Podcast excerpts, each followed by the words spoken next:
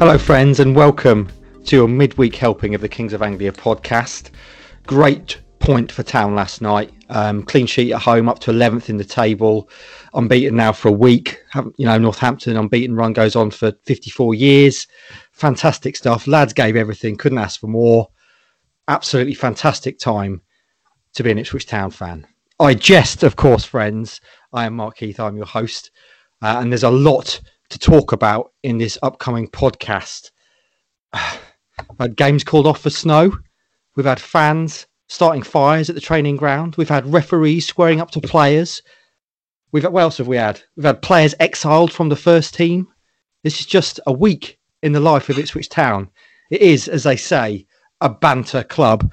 Um, joining me this week for this single weekly offering um, due to furlough is on three hours sleep very put upon. The Doctor Stuart Watson. How are you, Stewie? I'm all right, mate. I'm okay. Just pin your eyelids open with those uh, those cocktail sticks. You've used that trick before. Um, and also, your partner in crime today, Hutchie, is is rotated on a short term loan to Furlough FC. So Ross Halls, my friend, is the third wheel today. How are you, Ross? I'm very good. It's um, it's only Wednesday, by the way. Um, so it's been a crazy week so far. It's only Wednesday, so we've got uh, a few more days left.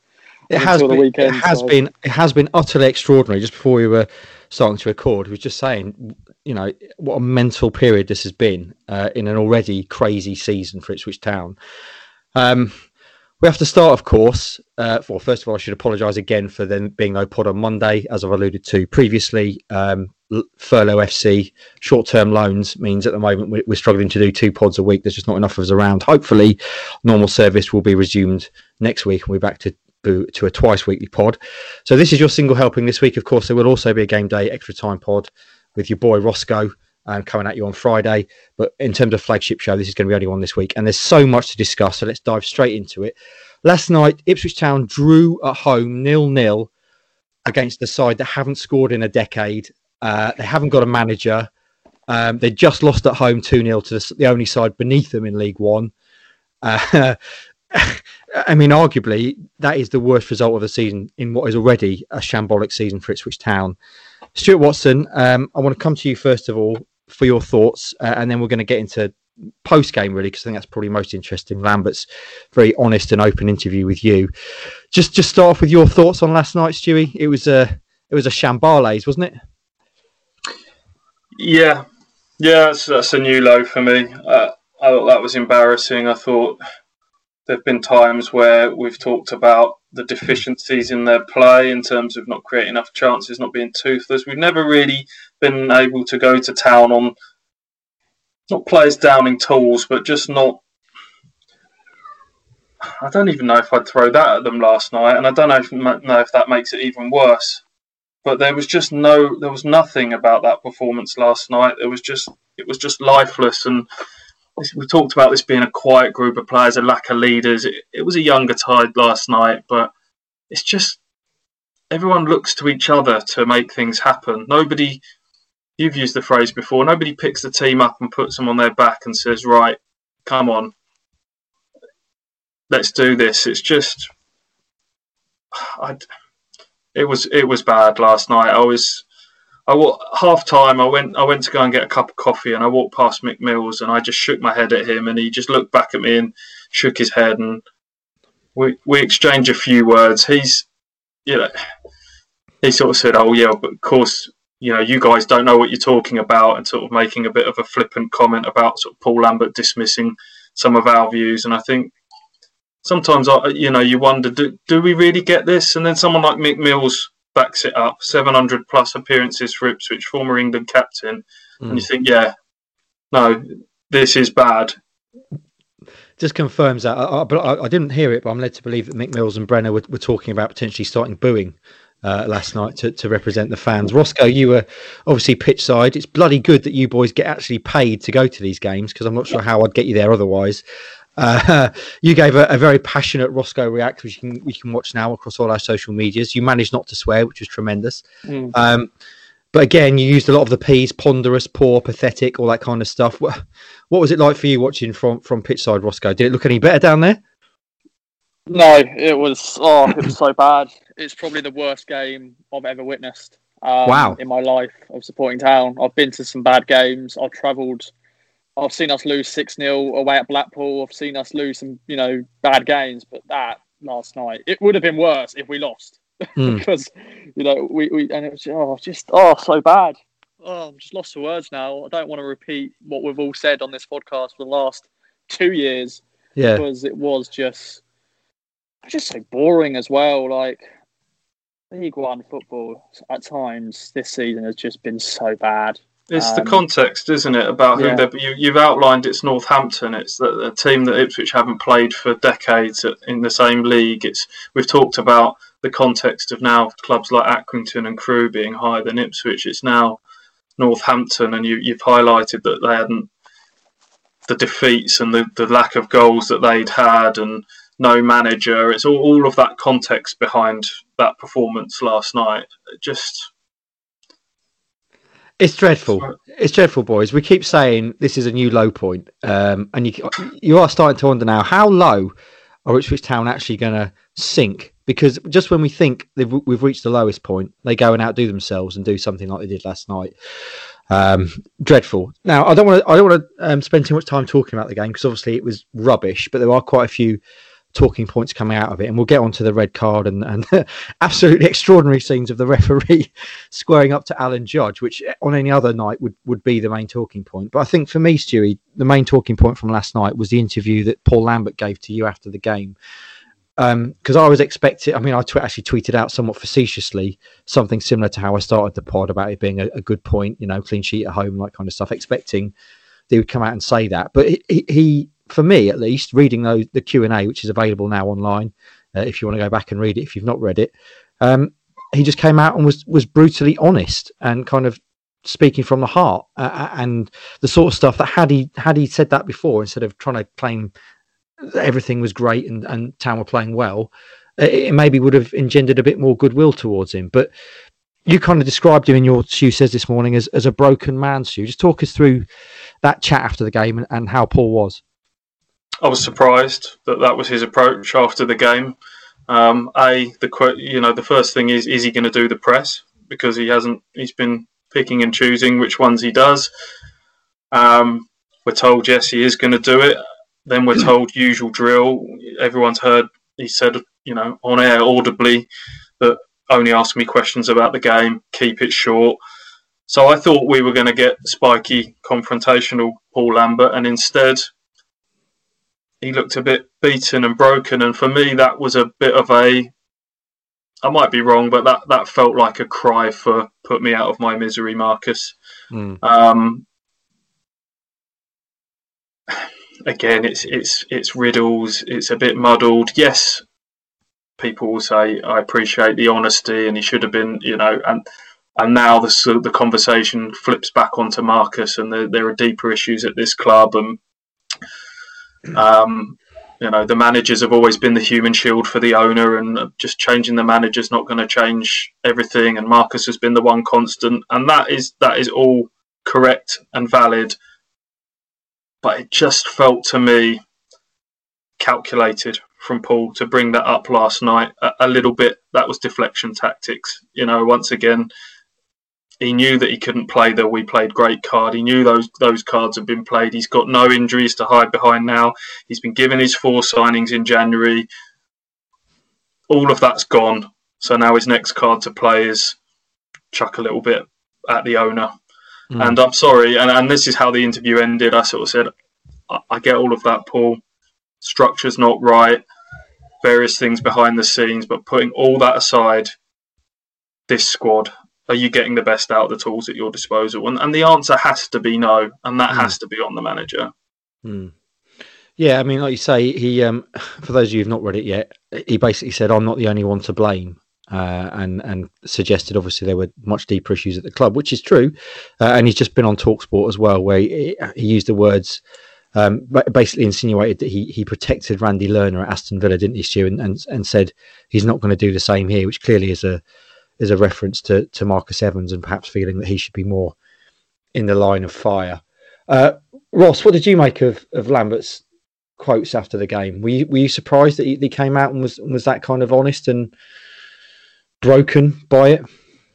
Oh, I was just expecting to be another one of another coaching staff to do the press, but um, mm. you know, well done for Paul to actually do the press. But yeah, as, as Stu said, he's he's used all the cards. The saying we played brilliantly and all that. The boys worked hard. You know, he had, he had to come out and say something different. Um, mm. And yeah, I just don't know how how many lives he's got left really because you know cat have nine lives how many has paul had so far i don't really know he's, he's there's a lot a lot that um he's had a few yeah um you know we just want a team to be proud of and i don't feel fans don't feel connected to the manager the owner um, even some of the players at some point as well um and it's just I just I don't even bother with it anymore with Paul Lambert's press conferences. I just don't bother even listening to it. You know, I don't even read them. I'm, I'm saying that now to my manager right now. I just don't bother because I don't I don't care what he says.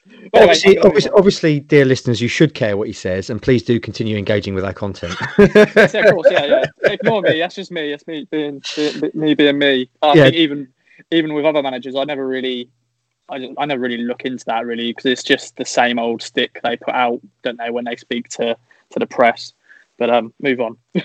Uh, yeah, I think I think we're all definitely guilty, and, and us in the media, particularly of, of over analysing managers' words and looking for meaning where there isn't any, and ultimately put all of that aside. Win games, win games, Paul, and he's not winning games. He's won four games in the last uh, fourteen, I think it is, in the league. Four in fourteen. Two of them against Burton by the slimmest of margins. One of them was after Plymouth went down to ten men 23 points from the last 20 games. If you extrapolate that over a season, that's that's just above the relegation zone form. Over 20 games, best part of half a season. This isn't a blip. This isn't a few games now, and this isn't just this season. This is this is history repeating from last season as well. As Ross says, how how many lives? It's you know had multiple games when he came in in the championship as well, and and they went down without a fight. And and for him to now you know, now that the, the training ground incident now gets raised, and that's not true Ipswich fans, and I'm uncomfortable that once again the narrative a little bit in the national media is a bit sort of ungrateful Ipswich fans living in the past and thinking there's a divine right, and they hounded Mick out, and uh, you know. Ross says you just want a team and a club to be proud of. No one's asking them to be the 70s and the 80s team. No one's even talking about 2000. You know, they just want Ipswich to be better mm. than they are, and it's not too much to ask for more than we're getting. It really, really isn't. No, 100% Stu, you, are spot on. We'll, we'll come on to the protest you mentioned there obviously later on. There's a lot to to get through today. Um, you say Lambert kind of almost asking to be uh, put out of his misery, uh, and, and, at many other clubs that would have happened quite a long time ago, Stu. So do you think we're any closer to, to that happening? Because we've said before, obviously, we've called for him to be sacked publicly. All manner of people have done the same. The fans are almost unanimous, it would seem, uh, in wanting him to go, and yet and yet nothing happens. Marcus is going to have to pull the trigger because Lambert's not going to walk away. So, do you think we're any closer to end game there? Well, first of all, I don't blame Paul for not walking away. Um, the club were stupid enough to give him a, a five year contract, albeit with with clauses in there, which there definitely are. I don't know the exact terms of those, but it's not like he's going to be paid up his contract in full. Whether those clauses, there are certain dates in those and certain scenarios where which need to be in the league is coming into play with this delay from Marcus. I don't know. It's about the only thing I can think of at this moment in time for, for a reason why this this hasn't happened because it's not just the fan base who are, I think, pretty much united. We don't know that for sure, but it, it feels way beyond sort of the noisy minority on social media here now. Mm. Uh, we, the media, we in our part of the media have made our, our feelings known on the situation, and and internally at the club, I'm, I promise you, there are no allies there for Paul Lambert from top to bottom within that club so many people have been alienated. You touched upon the, you know, the, the Nolan Jackson story that we that we broke this morning about them being sort of exiled to the under 23s. People with, without sort of giving away too much. people within the academy, people within recruitment, players. So many people are, are disheartened, disillusioned, angry, saddened by this situation, and, and a lot of it does stem to the management situation. And I'm not saying changing a manager would solve everything overnight. There are clearly deeper running issues, and, and the talk about structure and infrastructure is valid but somebody could get more out of this squad. I do firmly believe that, and and there'll be people going, you know, maybe these players are just not as good as as as we've made out. Go through them. Most of them have played at this level or lower throughout their career. The, the, the more experienced ones are coming to the end of their career. Are the homegrown younger players as good as people have hyped them up to be? Again, that's a valid debate, but I, but the, it's better. It's better than this. I, it has to be better than this. Mm. It does indeed, Stewie. You mentioned there Kayden and, and, and John Nolan being exiled. Should we should we talk a little bit about that? Because that's obviously another another thing that, that you you and Hutchie broke this morning, working through the night. I think that dropped at five thirty a.m. this morning. Um, that that Kayden and, and Nolan aren't training with the first team; they're they're with the under twenty threes. Can you talk a little bit about that? All stems from from Kayden's red card, doesn't it? Against uh, was it Sunderland that game, uh, and then Nolan uh, wanting, essentially, by the sound of it, wanting to explore a move away. Um, uh, yeah, I think that the, the transfer deadline day stuff came after that. This this originally stems from sort of fallouts with, with the manager. In John Nolan's case, he, he started against Sunderland, was told that he was dropped to the bench for the Crewe game. Um, travelled up to Crewe um, and then was told once they were up there, actually, you're not on the bench. Um, by all accounts, having been told, I'll go back a step, having been told he was dropped to the bench, he trained overzealously, was the, the description to me in training on the Friday, because he was quite fired up to sort of prove that wrong was told to calm down a bit, a few little words exchanged. So anyway, skip forward to the next day. They they travel up to Crewe. Oh, by the way, you're not on the bench anymore. You're the 19th man. Felt like that was a bit of a, a punishment. Um, and then that's it. You're in the bomb squad. You're in the 23s. And Paul Lambert has got history of doing this at previous clubs. Senior players get told to go and train with the kids. Um, and then there's some transfer deadline day interest in John Nolan. Cl- clubs are going to be aware of, of the situation. Peterborough had a sniff. Wigan made an offer.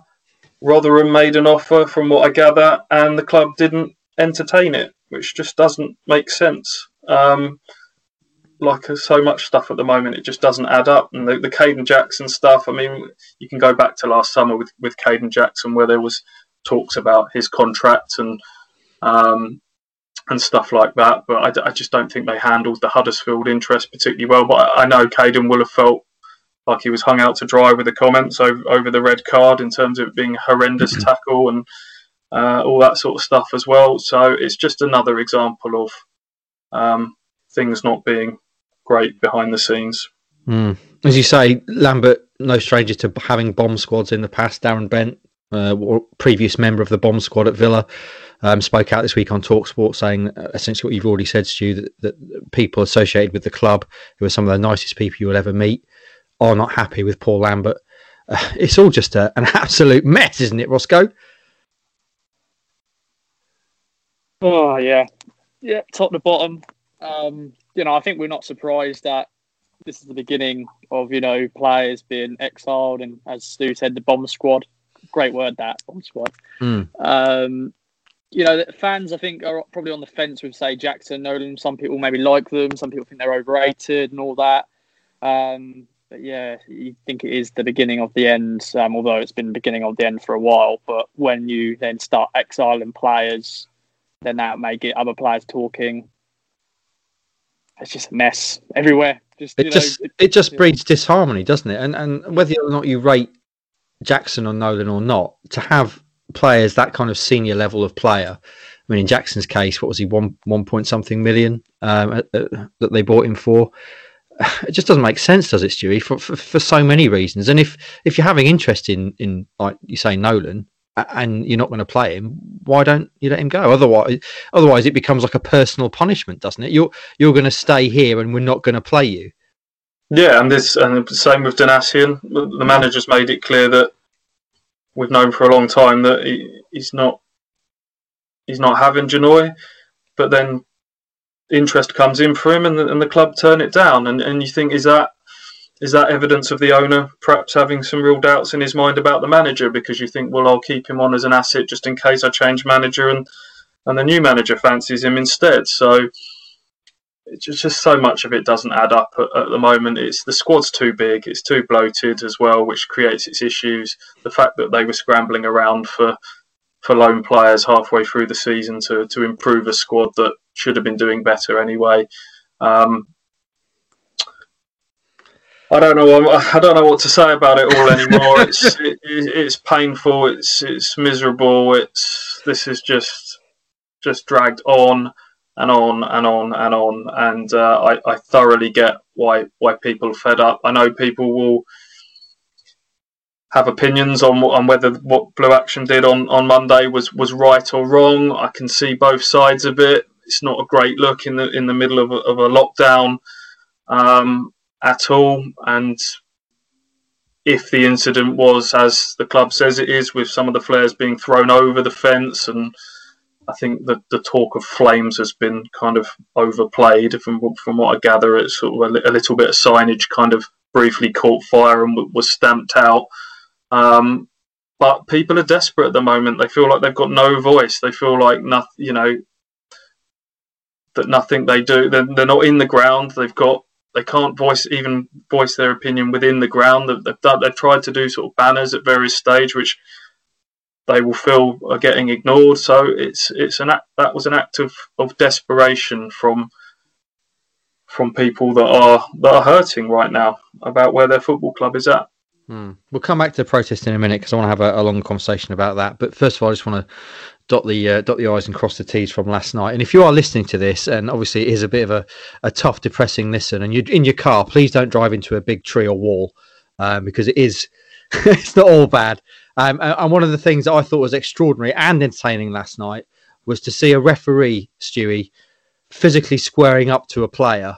Um, I don't think I've ever seen that before. Uh, just, Remarkable. Just, just, just talk us through that. So, if you've not seen it, Alan Judge goes down late on. It certainly looks like a decent shout for a penalty.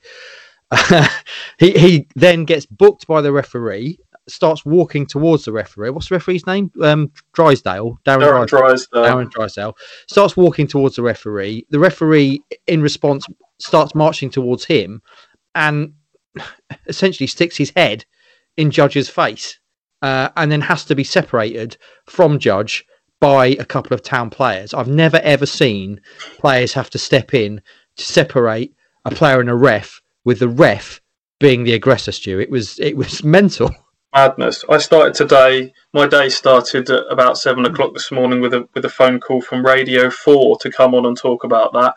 Um, yeah, on any other day, that is the major talking point, and it got Paul Lambert didn't even get asked about it afterwards, remarkably, because that's not our biggest story at the moment in the context of Ipswich Town. But wow, um, yeah, as you as you say, I mean, people will go. Referees take a lot of a lot of abuse, and this is the culture of football that finally someone's kind of shown a bit of authority back from the referee. But people like Collina could show authority by kind of standing their ground and having mm. a mean, uh, taking no nonsense kind of face with with players. But let's have this right. This wasn't. Flynn Downs is kind of nearby on the scene and is, is obviously got some choice words about it. And there's a little bit of a ping, finger jab from him, but not up around the referee's face and not right in his face. Then Judge kind of marches towards him with intent. Again, I'm assuming with some fairly colourful language, and he jabs the finger a couple of times. But this isn't Jaap Stam and Roy Keane snarling and frothing at the mouth in front of um, is it Andy D'Urso for that incident back mm. in the sort of the early noughties. This wasn't the scale mm. of that. This wasn't whole scale players kind of backing backing the referee back. Judge is kind of walking past him, you know, and um, Drysdale's the aggressor. He kind of turns, leans shoulder and head into him. The still pictures are not good. There's a gritted teeth look about his face. He's kind of leaning his head down into Alan Judge because there's a, there's a height difference there. I've never seen anything like it. It was remarkable, and fair play to both sets of players. Actually, that could have really turned quite ugly had anyone reacted worse to it. The Northampton players did well to kind of peacefully pro, you know, peacefully kind of act as peacemakers. Judge did quite well to walk away from it. I thought mm. um, madness, absolute madness. Yeah, I mean, as you say, the referees.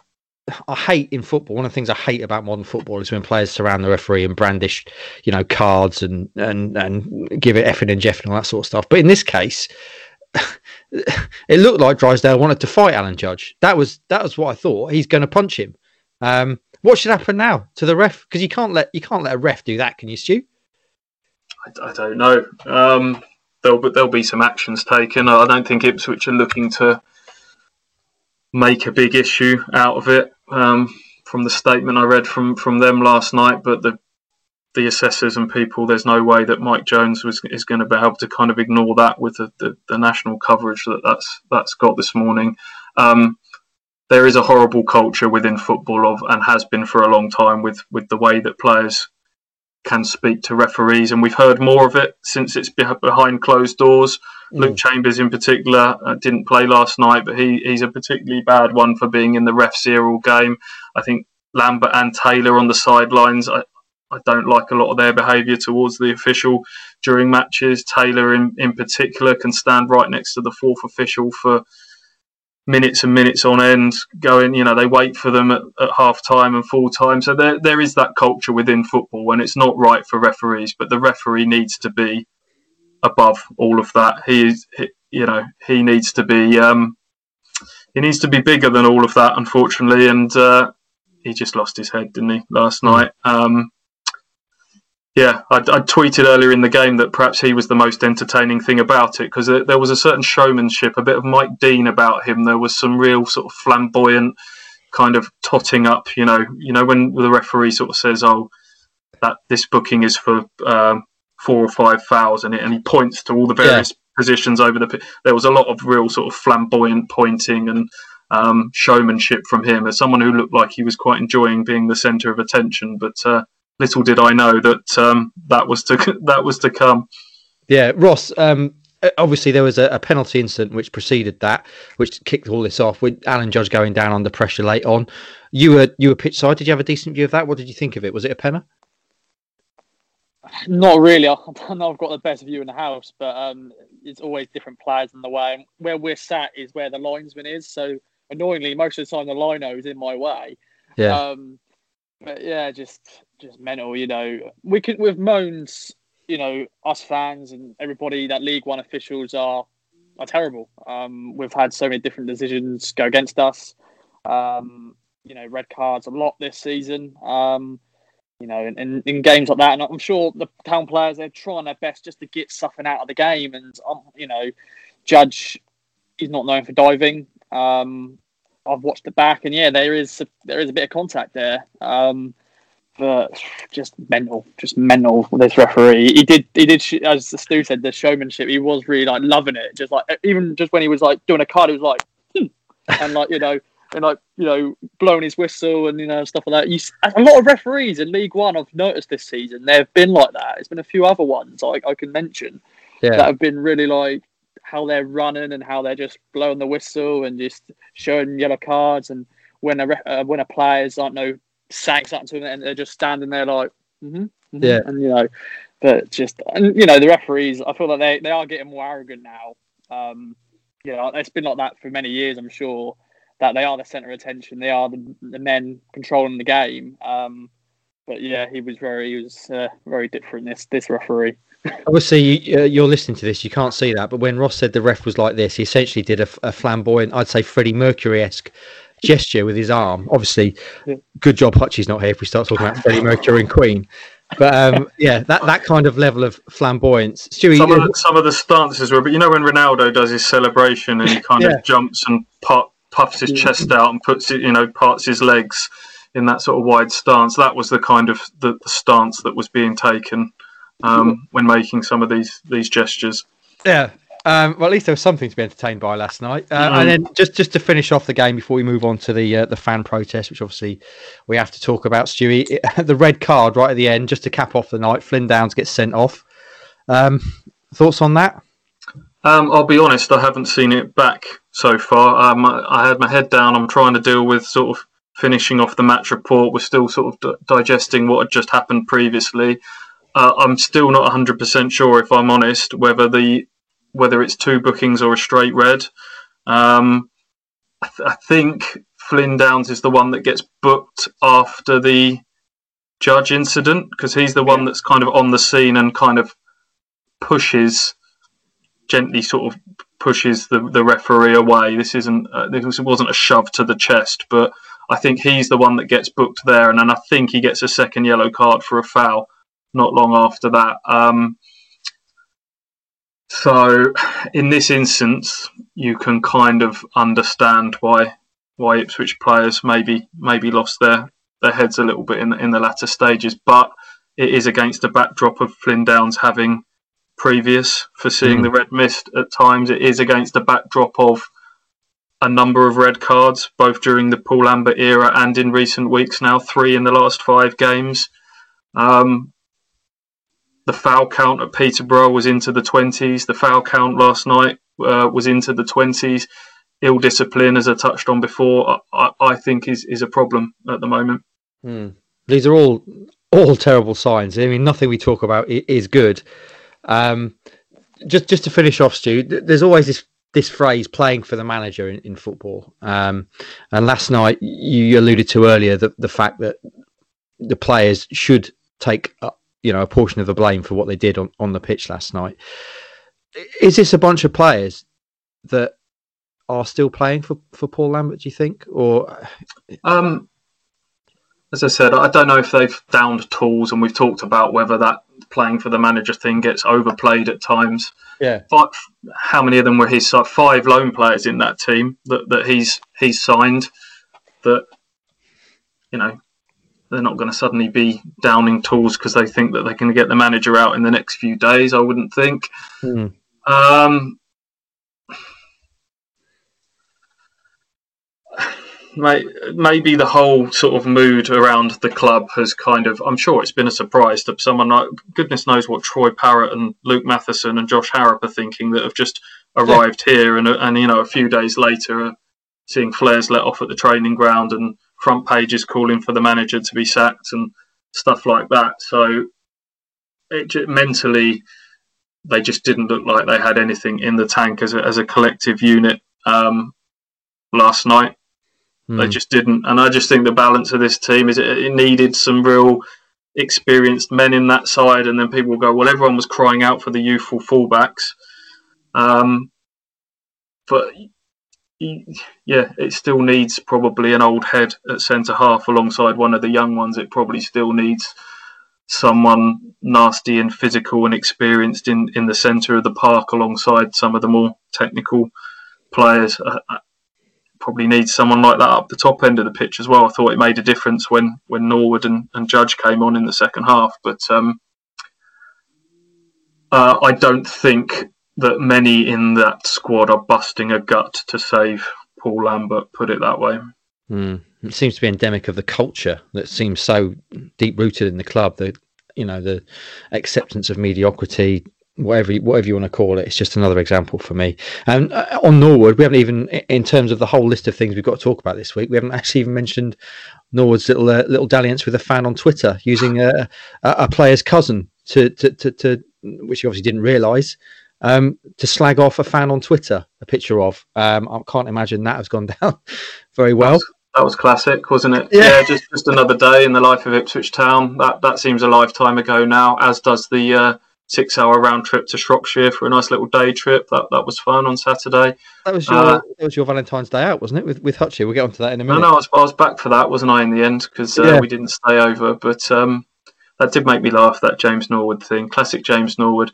Uh, the, the original tweet that he was responding to was not very nice, and no. the, the, the, topic of uh, abuse and hate on social media is obviously a topical one at the moment, and, and people routinely cross the line, and it's almost become an acceptable part of society, and it shouldn't. And if someone is calling you an effing c word, then do you know what? Everyone's human, and you're you're going to have a a pop back at, at some point. Um, but it was just unfortunate that he picked uh, a real niche kind of look alike. Yeah. I don't know. I don't know when Darnell was on Big Brother, circa I mean, 2008 or something. I don't, I don't talking, know. Yeah, we're talking more than 10 years ago. Darnell, 10... Darnell was a thing, and as far as I'm aware, he's not been in the public eye since. So.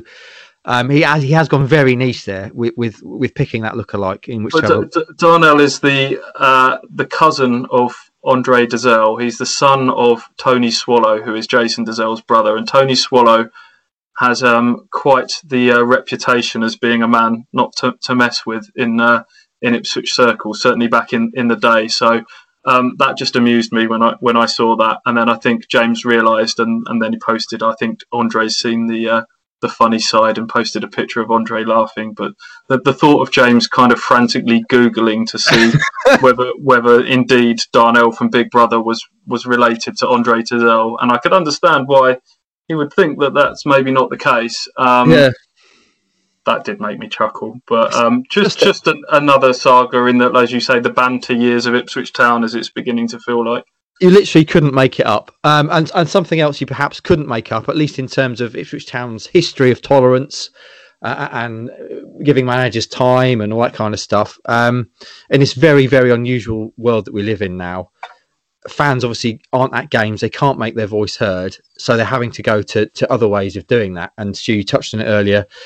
Again, another thing. It's this far down the list in terms of things we're talking about. On any other week, it would be top of it. But the Blue Action um, Independent Supporters Group went to training ground on Monday, let off some flares. May or may not have uh, started a little bit of a fire at the old training ground. Training was was suspended as a result. Um, there's smoke everywhere.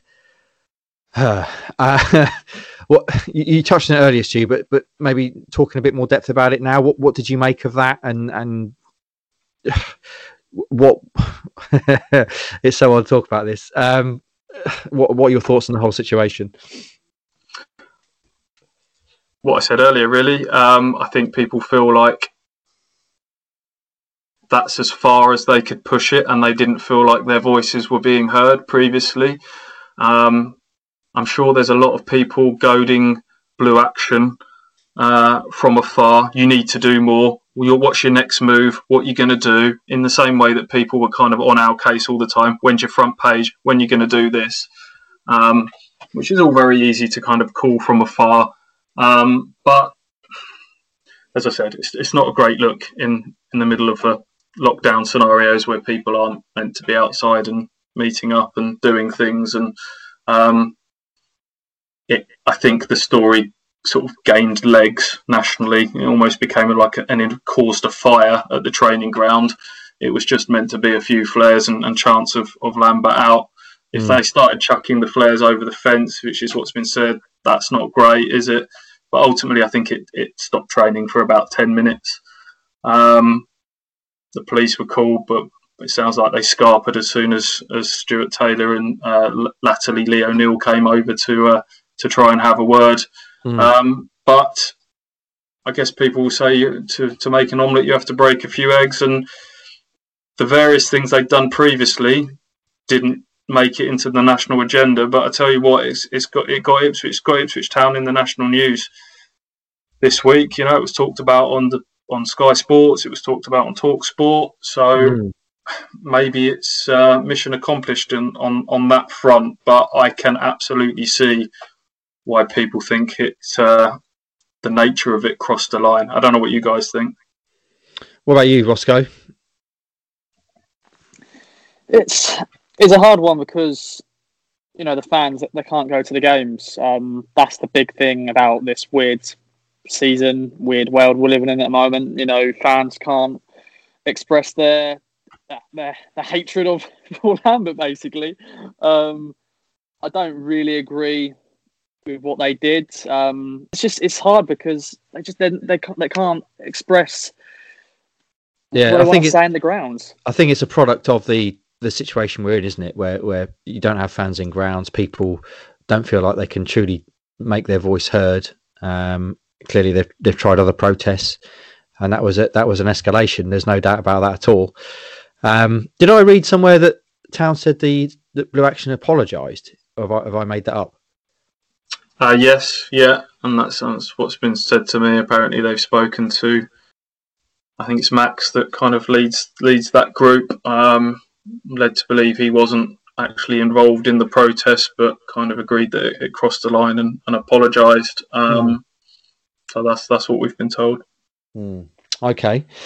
All right. Uh, well, another extraordinary event in what's been a, a fairly extraordinary week. Um, going right it's the Wednesday. way back, and it's only Wednesday. Going right the way back to the start, uh, which obviously would have we would have spoken about on Monday had there been enough of us here to, to do a podcast. You was your little trip to to Shrewsbury, a nice uh, a nice little jaunt there um, with the game being called off with, with 40 minutes to go. We should, in terms of covering everything to do with Ipswich Town since we last spoke, we should talk about that a little bit. Um, so you essentially, as I as I see it, you rocked up, you got to Shrewsbury, uh, walked out onto the pitch area, or at least in, in the press area, and and the goals were being taken down.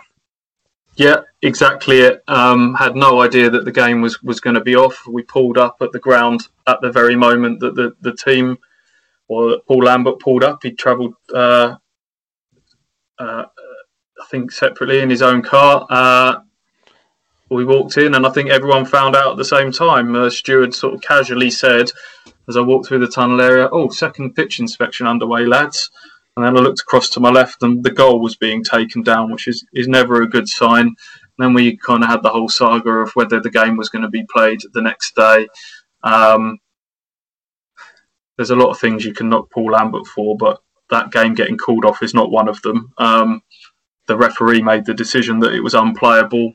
It was the pitch looked good. Like I, I think I was a bit blasé about it because the Peterborough, the, the fact the Peterborough game went ahead, I kind of thought, well, if that can go ahead with the state of that pitch, we won't have any issues here. Um, but they say as soon as the covers came off, it, it felt cold, bitingly cold, and a bit of frost just got into some very isolated areas of the pitch, and uh, and that was that. So, how long did it take you to get to Shrewsbury then, and how long were you at Shrewsbury before you turned around and, and came back again? uh, I think I left my house about half nine. Got there about one ish. Hung about for a couple of hours. Got some some quotes from the Shrewsbury end. Put them online waited to find out whether the, the game definitely wasn't getting played the next day because we might have looked to stay over and then uh, literally straight back in the car and straight home again. I was back, back in time for tea. nice little day trip. Who says you don't live a glamorous life, you and Hutchie? And also, um, you, you, tweeted a picture of Hutchie leaning on the on the hoardings whilst trying to work the phones to find out what's happening with the with the game that we played the next no, day. No, he was oh, on the phone to his wife. On the phone to his wife. to his wife, saying, "I might not be home for Valentine's Day." We've already established uh, last week, however, that he doesn't care about Valentine's Day, and it's not a thing in their house. So, what I was most struck by was the fact that he appeared to be wearing some kind of Cuban heel, Stewie. Yeah, yeah, that got a lot of attention. Um, you can still find him. I mean, Hutchie's uh, obviously not the uh, in terms of uh, he, he's vertically challenged, you might say. So, I didn't realise he wore lifts. It's never, it's never, I've never seen that before with Hutchie. Yeah, I'll let you sort of um, quiz him on those next time when he's when he's here. I'll let him defend his own honour. We'll take him to task about that. Valentine's Day, boys. We talked about this last week as well. Hutchie said n- means nothing to him. Um, Stewie, did you do anything for Valentine's Day? Uh, I got a humorous card off the internet, and that was that was it. Job done. Nice. Was it? Was it? Was it? Uh, was it a blue joke? Uh, no, I wouldn't say a blue joke. Just uh, can't even remember the joke now. Not particularly funny one. And Rossi, that was fine. Rossi, did you uh, did you lavish Sasha with flowers and chocolates and all manner of sweet, sweet, sweet loving? Uh, Sasha was working, so she didn't finish until late. But I did, you know, get the candles out and add some chocolate and uh, got some new flowers for the um, the vase. Nice. She came in um, about eight o'clock, so she was able to. Ross strikes me as a man who would have yeah. some rose petals leading from the the front door yeah, to, to the bedroom. No. Too much effort. Yeah. Too much effort. Some little tokens for sweet, sweet Rossi loving, maybe. you could currently you, wearing a magic hat. you, you could you could decorate your beard now as well, Ross. You could intertwine some roses. Yeah. Did I did I also see you said it was your anniversary this week and you celebrated by going for a big shop? Yeah, pretty much. Click and collect at Tesco's on Thursday. So in a way, we use Valentine's Day and our anniversary in the sort of same day because it's nice. so close together. Um, and she did actually braid a bit of my beard as well. She got bored and just braided a bit of my beard for Valentine's Day as well. It's gone Amazing. now. The braids are gone, but it's now been that long that you can actually braid it. You could so, have you could have like a was it, was it Jack Sparrow who had the, the, the, braids all in his beard. You, you yeah. are you're at that point, boys. Um, we also should talk about the week or the, the next few matches ahead because uh, I did something once the game was called off essentially at the weekend, just just looking at the next five, and I didn't realise what a tough run it was. After I thought after Northampton, obviously they'll beat Northampton, that's no problem. Um, but then the next four games are what counts these days as a bit of a murderer's row for Ipswich Town. They've obviously got Oxford at the weekend, uh, and then it's Hull, uh, and then Doncaster, and then Accrington. Now we are. It's very sad. First of all, that we're at the point where that is a tough run for Ipswich Town. But I, I honestly can't see Stu. I don't know about you. Where where Town are going to get any points from in that run of four games? Well, Oxford are absolutely flying, aren't they? Um, so that's a tough one on Saturday. Hull have Hull have started to falter a fair bit, so you'd maybe, but that's still away at Hull on a, on a Tuesday night. Just the, the record against the bigger clubs in this, the, the better clubs in this division is just not can't fill you with any confidence going into these games. I just don't see if Paul's still in charge. I just don't see anything. It's hard to find any optimism from anywhere. The brief bit of optimism we got from the Blackpool game has been extinguished now. It's um, as you say, the, the fact that that run of fixtures is now being talked about, sort of make or break, and a, a tough run is uh, is just another another marker of where the, the standards have, have fallen to. Mm. Can you see any a town getting anything out of those four games, Rossi? I mean, like Stewie said, Oxford are absolutely flying. They've not too recent, not too long ago, they won nine games in a row. Hull okay, they're faltering a bit, but they're still second in the table. Uh, they're still Hull City, one of the big boys in this division, who uh, who absolutely tonked town earlier in the season at Portman Road, and then Doncaster, obviously the four-one defeat of Doncaster and, and Accrington Stanley. town did beat them earlier in the season, and that. Um, counts as their best win of the season in terms of the highest ranked side they've beaten, but they've never won at Accrington. So th- those four games, any points at all? Can you see? You know, me, me and Stu recorded a boot room for our YouTube channel and you know other socials and stuff. And I predicted a 3 0 win against Northampton. I think uh, Stu predicted 2 0. So we got that very wrong. Um, so going into these games, I, I don't know. Anything can happen. Um, I think we all thought, well, they'll beat Northampton, yeah, yeah, and then yeah, hope, you know, they, hopefully they might get something out of the other games. But they've they've they've drawn miserably at home with Northampton, and now they're going into these incredibly. A, I honestly think it's a psychological block in these games against the top six, seven, eight sides now that that is just a line that's been trotted out so many times now that I just feel it's become a psychological barrier to them going into these games. Um, it's what it feels like to me. Rossi, is the season over? Yes. I know we've got 20 games. I didn't actually know how many games we had left before I said that statement last night, but I've seen the table.